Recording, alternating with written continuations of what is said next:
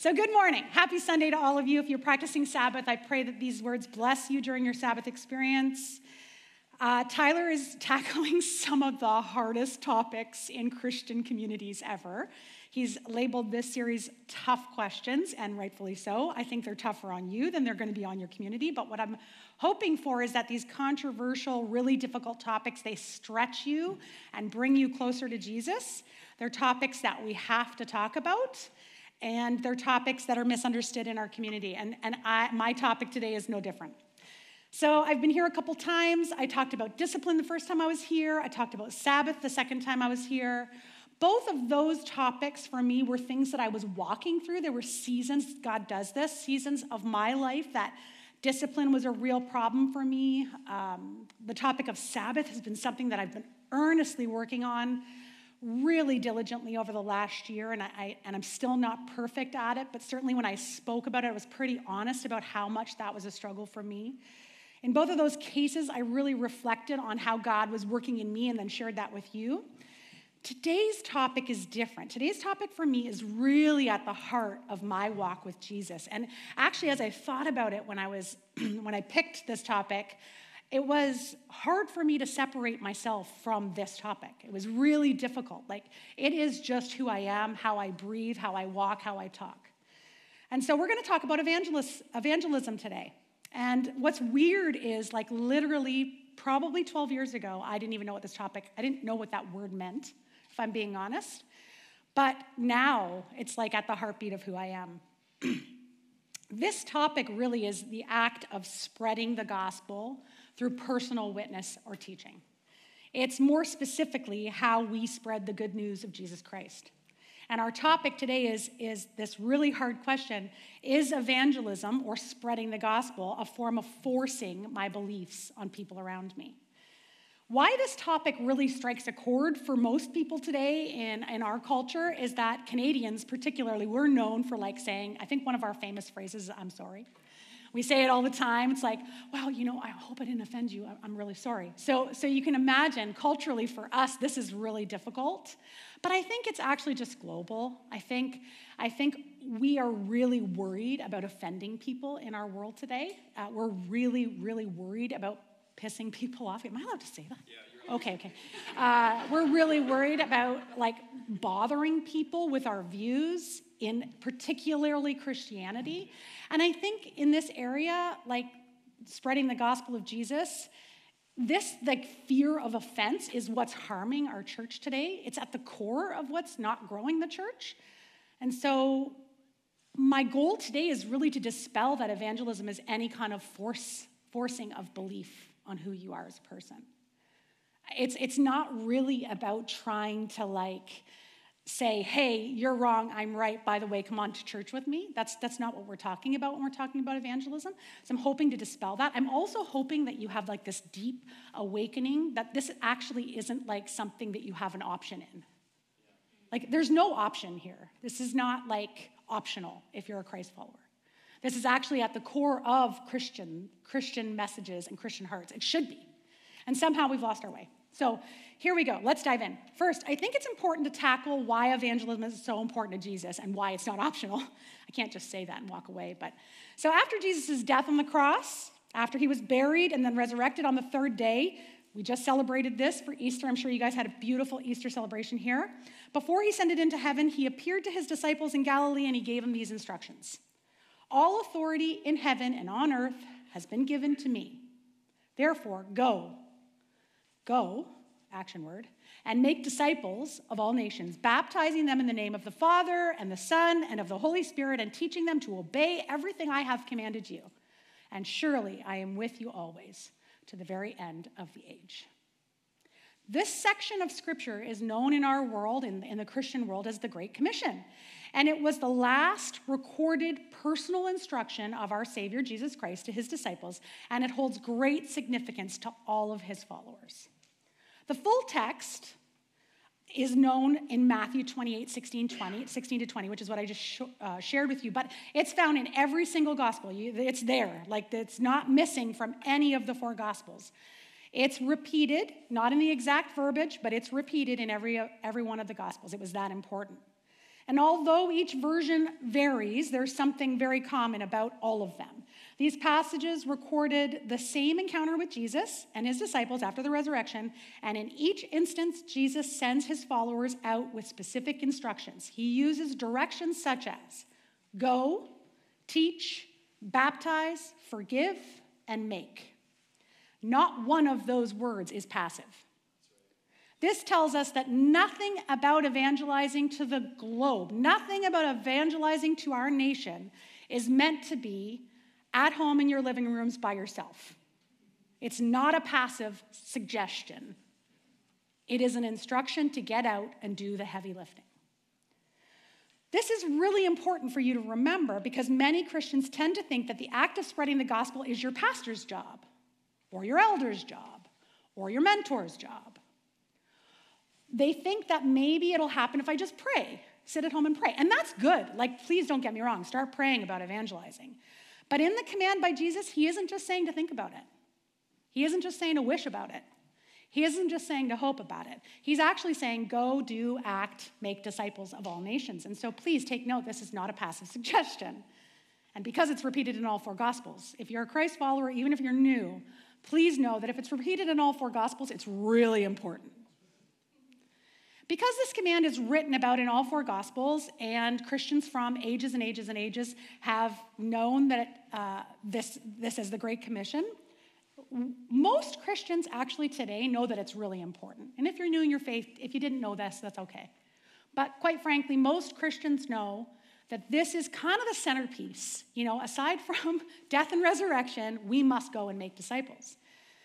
The fact is, 95% of Christians, actually, in a recent study done by Barna, which is one of any church leader knows who Barna is. They do these studies for us and tell us how terrible the church is right now. 95% of all Christians understand that this is an important message, that Jesus is so important that we must deliver that message to others. So 95%. The survey gets really specific and says um, 94% believe that the best thing that could ever happen to a human being on this earth is if they came to know Jesus. 94%. This is good, right? Went even further and said 86% of the people that they surveyed, which was a big, this was a big survey, this was not small, 86% said they felt fully equipped to share their story about coming to know Jesus and that they could answer faith questions. Amazing. So it's not fear, they know that it's important. Hence, should be no problem. Here's, here's the sad truth anybody under the age of 40 feels conflicted about sharing the gospel of Jesus. And in fact, 47% feel it's, it's wrong, it, that they shouldn't do it. So we have a problem. The reason why I gave you the age number there is because the growing church, the younger church, thinks that sharing the gospel is actually in conflict with who they are as people, and yet they know that it's important and that it will change somebody's life. And so you can tell that I'm passionate about this. And I'll tell you why in a minute. You're going to find out. So, why the disconnect? People feel equipped to share the message, they know that it's important, yet they pause. In fact, many have critiqued, ugh, get ready for this one, many have critiqued the Christian community saying that the Great Commission is actually not the Great Commission, but it's just the Great Suggestion. Like, you know, we kind of suggest that maybe if you have time, like on a Friday afternoon at the end of the work week, that you, you might just want to mention Jesus somewhere in your day. It's not the great suggestion. The sad truth is, in no way did Jesus leave this earth and say that this was a suggestion. No, the Lord actually commanded his followers from every generation to put their faith into action and to go and make disciples. Surprisingly, what's going to bother you, I'm hoping even more, is that in our world, we're actually not opposed to gospel preaching at all. We preach lots of gospels today. Tons and tons of gospels are being preached. Go on any social media channel, any YouTube channel, any even book that you're reading. There is many gospels being preached. The gospel of sexuality is alive and well. The gospel of politics and which political like party will take us into the next generation. The gospel of health and wellness, like live your best life, go and work out, eat organic, all of these things. The gospel of tolerance which is the scariest gospel of them all. And that's the gospel that says, You do you, I'll do me, I'll sit in my house and I'll be fine teaching my family this, but I won't worry about your family over there. We're just so afraid to offend people. And I really liked in the prayer this morning or in the psalm that you shared, you said um, that testimony of, of the Asian men and that they had their knees broken. I think this is breaking our knees spiritually this gospel of tolerance. It's like we're so afraid to spread this good news. It's kind of crippling.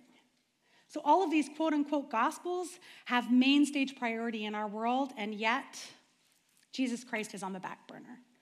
Sadly, almost feels immoral to preach the gospel of Jesus Christ in our world today. And because we have such a high value on tolerance, it's almost like when we speak about Jesus, we're doing something wrong.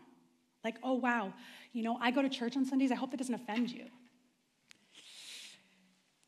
Wow. Like, even just saying that out loud, I've said that. Like, I've said something along the lines of that in my journey. Oh, by the way, I'm a Christ follower. Not by the way, like, hey, I'm a Christ follower. You want to come? Right? This is leading us into this faulty belief that evangelism is forcing our beliefs on other people. And I want you to know that I tempered this with the thought that I understand that the church has not done us any favors to help this. I understand that sometimes we have seen really ugly things come out of the church. And so that has made it even harder for us to spread the true, loving, amazing gospel of Jesus. I get it. I get it. And yet, we still must do the work. So I'm here to share with you today that this way of thinking is dangerous. This, this way of thinking that you're forcing your beliefs on people is dangerous because it's costing people their lives. It could have cost me my life. Totally. I wasn't a Christ follower in 2005. I would not be standing here today if someone actually bought into the gospel of tolerance. If someone said, hey, you know, I'm not gonna, I know I can see that Nadia is struggling, I can see that family is struggling, but I'm just not gonna do anything about that. I'll just hope somebody else takes notice. I'll hope somebody else pays attention to the fact that she's struggling. I'll hope somebody else pays attention to the fact that she was at the peak of her career and yet she just quit to go work with her husband. I'll pay, I won't pay attention to the fact that I can see that she's cried. I won't pay attention to the fact that her marriage is broken. I won't pay attention to the fact that she's depressed and sad and really just lost. I won't pay attention to that. I'll just sit at my desk at work and not pay attention. But that didn't happen. That didn't happen because I'm here speaking to you today and I know Jesus and he's at the center of my life. So, I'm going to introduce you to someone today that changed my life forever. She will not take credit for it. She'll just say she was a vessel. She says it all the time. I can, I'm looking right at her. She's like nodding her head at me. Um, and, and I thought there was no better way for me to talk about evangelism than to tell you how I was evangelized to, because that, like, that's the true form of evangelization is that telling my story to you hopefully will inspire you to tell that story to somebody else and your story to somebody else. So let me just first start by saying Sue Barnes, if she's here today, thank goodness she's here today, uh, and I met. We met in 2001. We were both working at St. Joseph's Hospital here in London, Ontario. We worked together for a few months and we instantly connected. And in fact, Sue and her husband, we actually, Sue's husband introduced my husband to his next career at the Cooperators, and then they worked together. So we were two wives working together, two, two husbands working together. And as I said, I was at the peak of my career. I literally had just won an award for being one of the best new up and coming fundraisers in London, Ontario. And all of, all of a sudden, out of nowhere, I quit my job. And I said I was going to work with my husband. And it was a shocker to most people. Um, I need you to know that what I noticed about Sue the first, the first time I met her was that she never swore, she didn't gossip, she was eerily joyful. Like, like it's it's almost inhuman how, how happy Sue is. She's always smiling. She's smi- I, I can't look at her because it's going to make me cry. She smiles with her eyes, she smiles with her voice. Uh, she never, we had a really uh, unique experience in that time that we were working. We merged two organizations, and it was, It was very stressful, wasn't it, Sue? Yeah. And here I am, non Christian, I'm just going to admit that I was like gossiping and I was angry and I was sad and I was bitter and it made me terrible. And I was struggling at home and now struggling at my work. And I thought the work was the only thing that I could count on. And every time I would go to Sue and complain, I actually stopped going to her because she would never complain back. I'm like, this is no fun. She's telling me, like, well, you know, you got to understand that everybody, everybody's just trying their hardest. She's amazing. She's amazing. I was driven, I was getting ahead in my career, as I said, um, but at home, like, really, my life just sucked. I can't, I'm not even gonna, I'm not even gonna try to, like, sugarcoat it. Everything was really hard. We had two kids. My husband and I were fighting all the time, and we had already really figured out that, that um, divorce was like imminent. We were like probably six months away from divorce. And then at the last possible ditch effort, we kind of like thought, well, why don't we give this a try? I'll quit my job because really I was a workaholic. I can see that now. I couldn't see it then. I'll quit my job, which made me a martyr, and I loved it at the time. Like, I absolutely, I'm like, I'm gonna quit my job and I'm gonna save this marriage. You can see that that was like flag in the cap. It was so good. Um, and I, I, quit my job, which I loved, and, um, and I went to go work with my husband. And it was kind of our last, last ditch effort. We also started a little bit of counseling, and that counselor had said to us, well, you got to go on a date night every week because you got to like reconnect because you guys aren't connected. And I must have said that at one point. Sue probably doesn't even remember this, but Sue actually said to me, well, maybe you should do your date night with me. And I was like, mm, what the heck is happening? So, okay, Sue, come on up. This, everybody give her a warm welcome.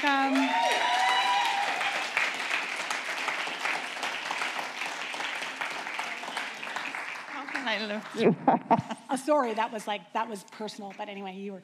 Okay, so let me, I, got, I have questions because I, I geared her up. So, listen, Sue, tell the world here, all hundred and something, I think we've grown.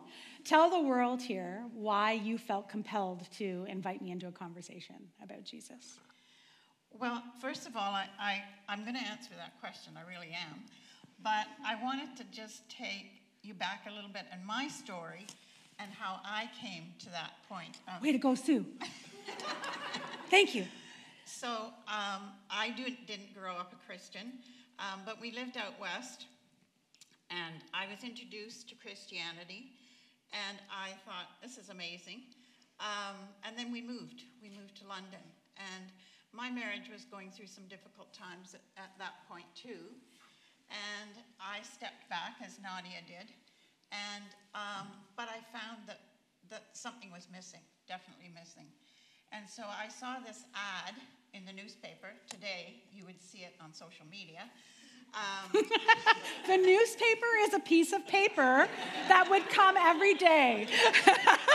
I just thought I'd fill them in. Yeah, go ahead. And it talked about an alpha program. And I went, oh, what's that? I wonder what that's about. And it happened to be at a church that wasn't far from us. And so I thought, hmm, I'll give this a try. And it was held in a, an adjoining house that was for the deaf church. Anyway, I went and a light bulb went off. I was born in England, and Alpha was created in England by a man called Nicky Gumbel. I understood totally his sense of humor. I got it. And it really was a light bulb that went off. And I went away thinking, I have to tell the world about this. This is so amazing. And it really was. And I thought um, that it, I liken it to when you have your first love or you're, you're engaged and you go, I've got to tell the world mm. about this wonderful man I'm engaged to. or, and you just can't be quiet. You just have to go out and tell everybody. And that's what I felt. And so I really felt that God gave me that gift, if we want to call it evangelizing.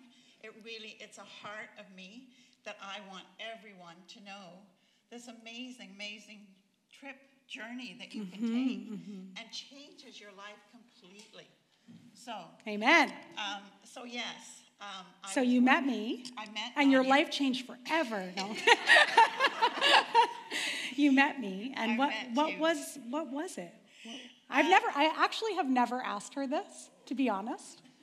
Well, I think our friendship, mm-hmm. and like I talked about, you want to share it with all your friends. Mm-hmm. And I invited other people at work that time too. But, Yeah, you did. But I didn't know all of that was going on. But I sensed, you sense that's, you know, I, I think I have that perception about what's going on in, in people's lives just by kind of watching. And, and so I invited Nadia and Patrick and um, four other girls from work Yeah, you did.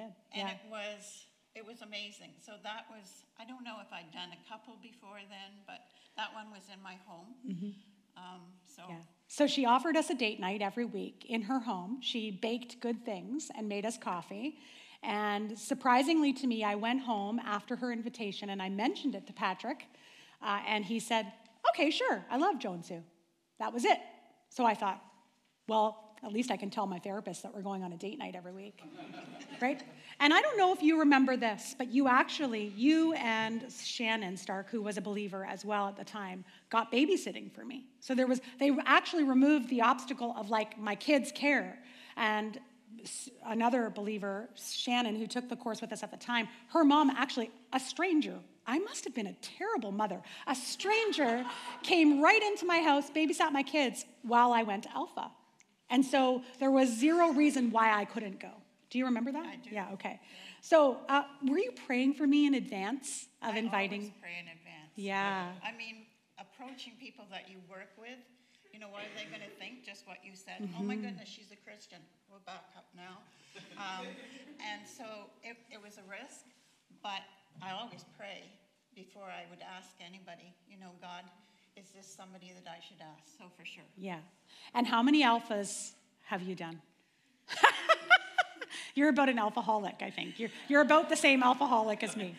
Well, I really think it's a gift that he that God's given to me. I think agree. it's it's um, I, I want to go on doing alpha as long as I can. So I uh, at our church we do two a year, one in the spring and one in the fall.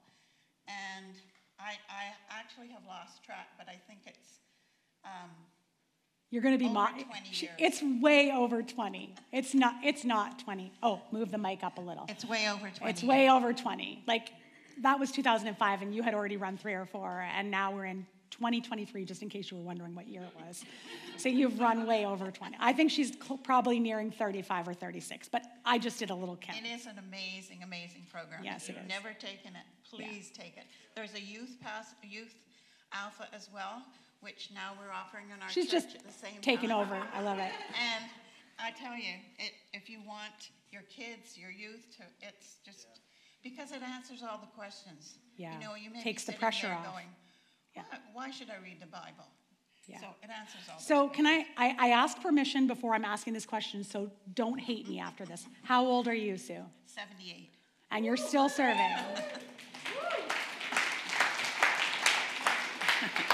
Thank you. Okay, you can go, you can go and sit down now. Um, so she's 78. She's probably run 35 to 50 alphas. I, please, twice a year for, okay, do the math. Anyway, she's not good at math. uh, and so Sue and I actually serve together now. I recruited Sue to volunteer in my current ministry life, and so I get to see Sue every week. Oh, sorry. There has never been a year that Sue hasn't prayed for me. Okay, just one sec. Every day. Yeah. Okay. So, guys, this is evangelism. This is it. It's not complicated, it's not forcing any beliefs. It's going, it's teaching, it's baptizing, it's forgiving, it's making disciples. Sue acted on the command that Jesus gave her. When she found the good news, she delivered the good news to others. She went out, she found people. God brought people to her. She did the courageous thing in our world today, and she asked a question Hey, have you ever considered faith? Not one time in my relationship with Sue have I ever felt that she's been forcing anything on me. I felt loved, as you can see. I felt loved. I felt cared for. I felt seen. I felt heard. I felt like maybe she had the answer and I was just so desperate for an answer. And she did. She had the answer and she wanted to share it with me. And there was nothing that she did that made me feel uncomfortable. She, there was nothing that she did that made me feel like I was being criticized. In fact, every time I felt unsure, she told me, I've been there. I have been in that place, and I know that pain. And I want you to not have it anymore. So just keep working at it. Just keep trying. Just keep getting closer to Jesus. She still does this for me today, all the time. So, this is evangelism. It's not complicated. We make it complicated. We get scared. We get fearful. We put obstacles in the way. And I want you to know that that's not from God. That is 110% the devil. Because the last thing he wants is his church to grow. And by all accounts, what I'm seeing here at Collective is that it's growing. Praise God. so now we'll get to the heart of the matter. there are some things you need to know there are some steps that you need to take. It's not always easy, but I want you to know something. You are already in relationship with the person that God wants you to bring to church or to Alpha or to have a conversation with. You're not standing on a street corner. This isn't a Billy Graham movement that he's asking you to do, although that was amazing. Um, what he needs you to do is just notice. You are 100% already in relationship with the person that he wants you to invite into a conversation of faith. I mentor some young people in my life. Uh, one of them, my beautiful daughter Sarah, who's sitting right over there, and the other one, McKenna, is somewhere here. I just saw her somewhere. She's not going to put her hand up. She's going to hate that I'm doing this. Uh, there she is. Um, and those two young people, McKenna is 21, and Sarah is 16. I should know that. I gave birth to her. Uh, and they are, you can't ask them to not evangelize. They, they are looking at every corner in every little iota of the world in every part of their hallways in the high school or their friendship base on Instagram, and they are spreading the gospel of Jesus Christ in every way that they possibly can. It's like asking them not to breathe. And so that is the thing. You have to understand you are already in relationship with the people that He wants you to bring into the conversation.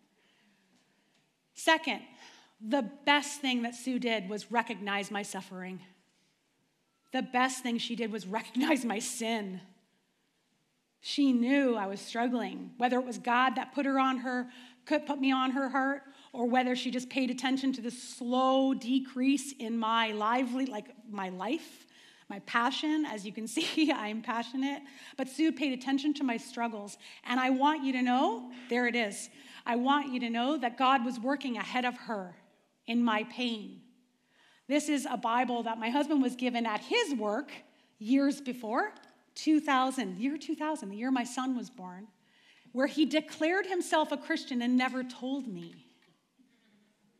He never once told me. His desperate cries for our marriage to be saved started then. And God worked in his heart to soften it so that when I came home and said, Hey, Sue, Sue Barnes wants me to do this thing, like, I don't know if you're going to say yes, because, like, it sounds kind of like crazy. but she wants us to come to her house and watch some videos. And he's like, Okay, let's do that. And in week five, I should add, because this person is no longer with us, she's in heaven with Jesus.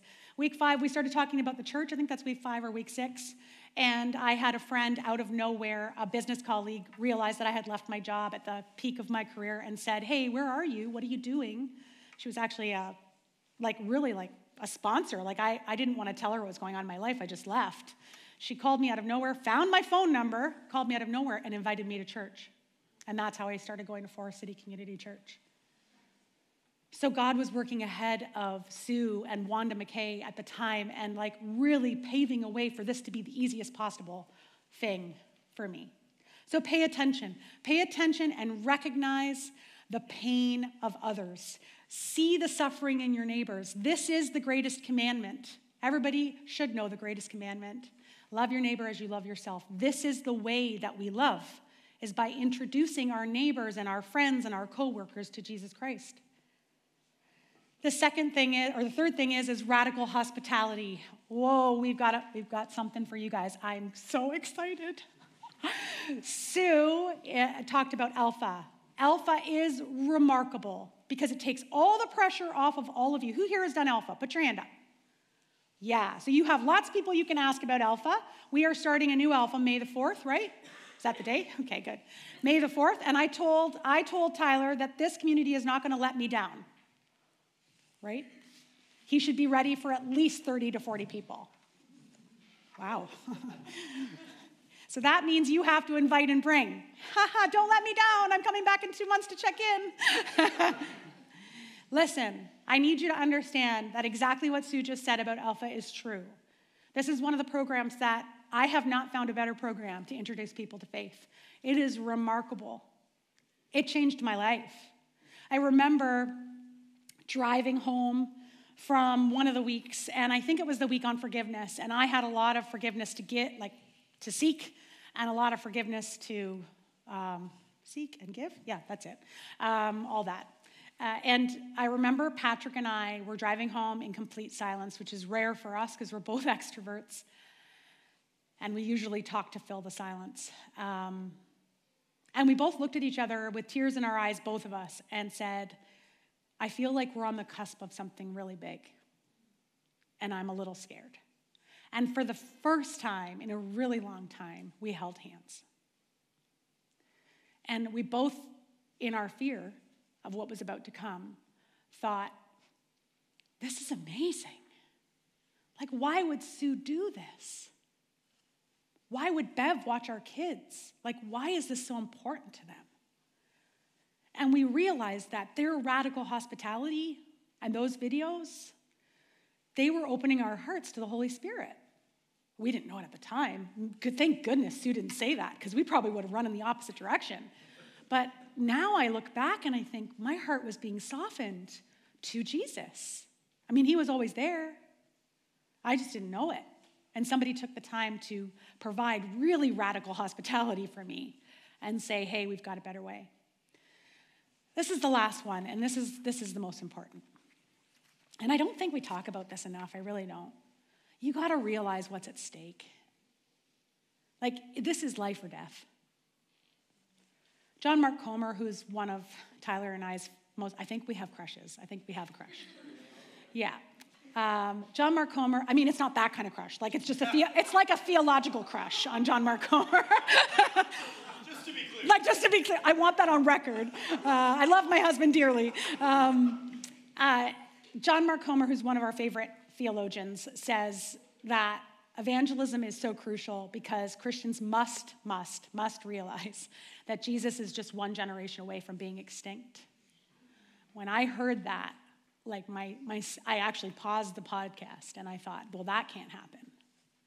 One generation from being extinct. So, what I need you to understand is that if you don't spread the gospel, we're literally one generation, Sarah, Sarah, one generation from people not knowing Jesus. And that can't happen because the church is so vital.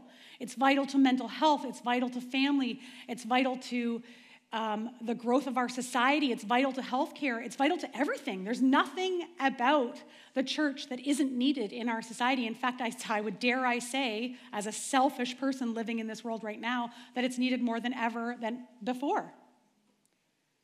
We need to spread the good news because we're one generation away from it being extinct. So, this is a life or death issue. I often say to my staff on Fridays when the work is overflowing, and perhaps I'm suggesting we leave early, which I do often, um, I always say to them, you know, we're not curing cancer. if Linda's in the audience, she's going to kill me. Uh, but we actually are because we deliver the good news every single day. Every single day, we are working hard to make inmates aware of the love that they can receive from Jesus Christ. Every day, we want them to transform their lives by knowing, just simply knowing, and accepting an invitation into knowing who Jesus Christ is every single day. This is a life or death issue. I'm going to leave you with this story before we do a little exercise. I heard this story and I can't get it out of my mind. It was on some sort of stupid reel on Instagram. So for lack of a better term, it's done me well today, social media, but it's a good story, and so I thought I would share it with you today.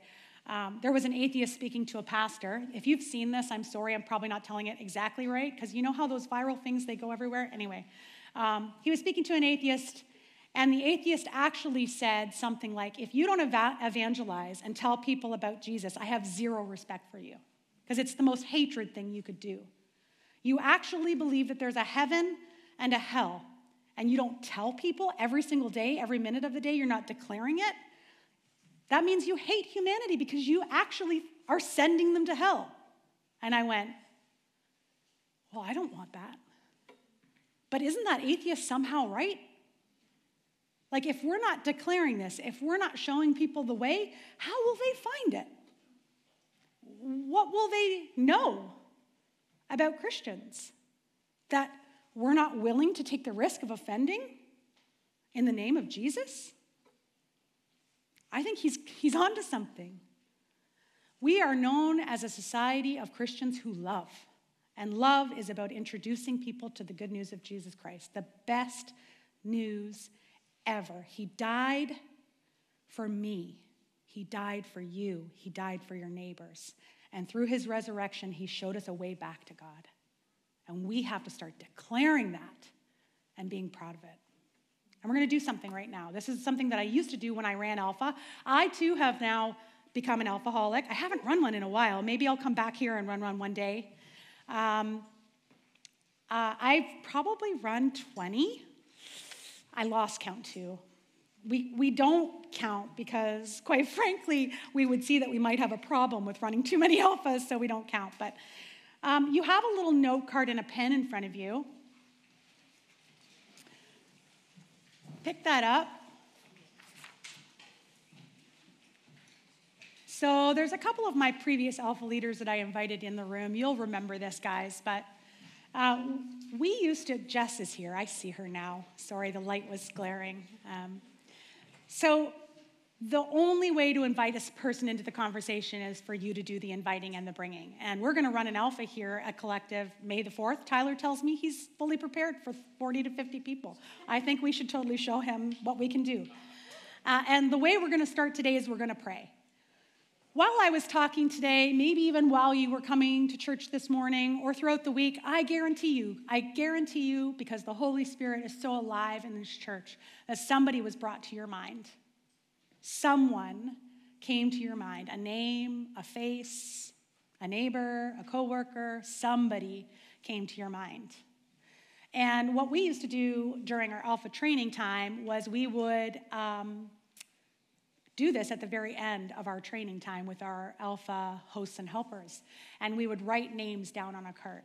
And so, what I want, you to do is just take a minute and write some names of people who need to know Jesus. Doesn't matter where they live, I don't care whether you can invite them to Alpha or not. I just want you to write their name down on that card. Just take a couple minutes and do that.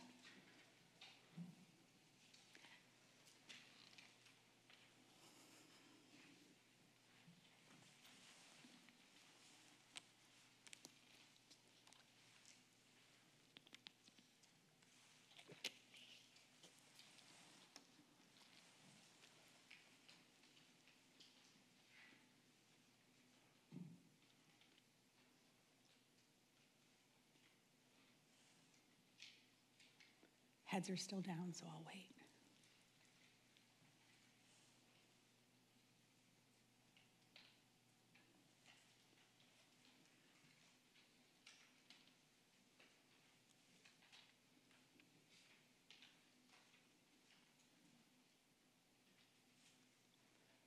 Okay.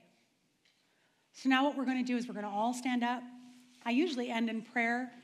We're going to just take a minute to just sit and think for a minute while I pray. I just want you to just close your eyes. I want you to raise the cards up. If your arms get tired, that's okay. Raise the cards up. Each one of these cards represents a soul that needs to know Jesus.